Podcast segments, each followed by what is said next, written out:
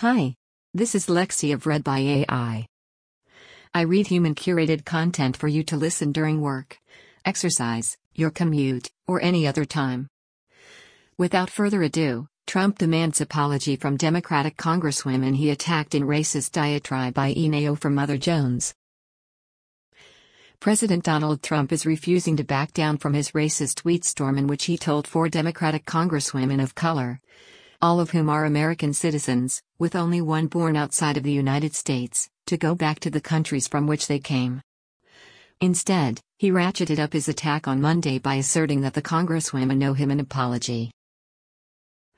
The incendiary claim is all but guaranteed to keep the president's tweets from Sunday in the headlines.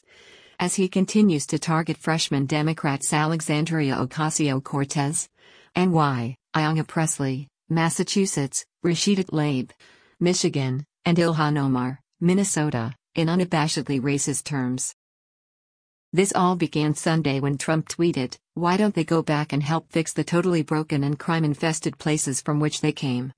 In an attempt to exploit the four Congresswomen's public tensions with House Speaker Nancy Pelosi. These places need your help badly, you can't leave fast enough, he continued. I'm sure that Nancy Pelosi would be very happy to quickly work out free travel arrangements. The presidential tweets sparked furious condemnation on the left, including from 2020 candidates. Pelosi said that the president's words fit into his xenophobic, white supremacist agenda. British Prime Minister Theresa May's office also weighed in on the controversy Monday morning, denouncing the tweets as completely unacceptable.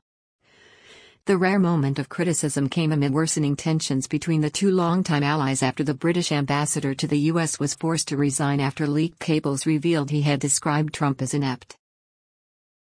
Meanwhile, Republicans have been notably silent amid the fierce backlash.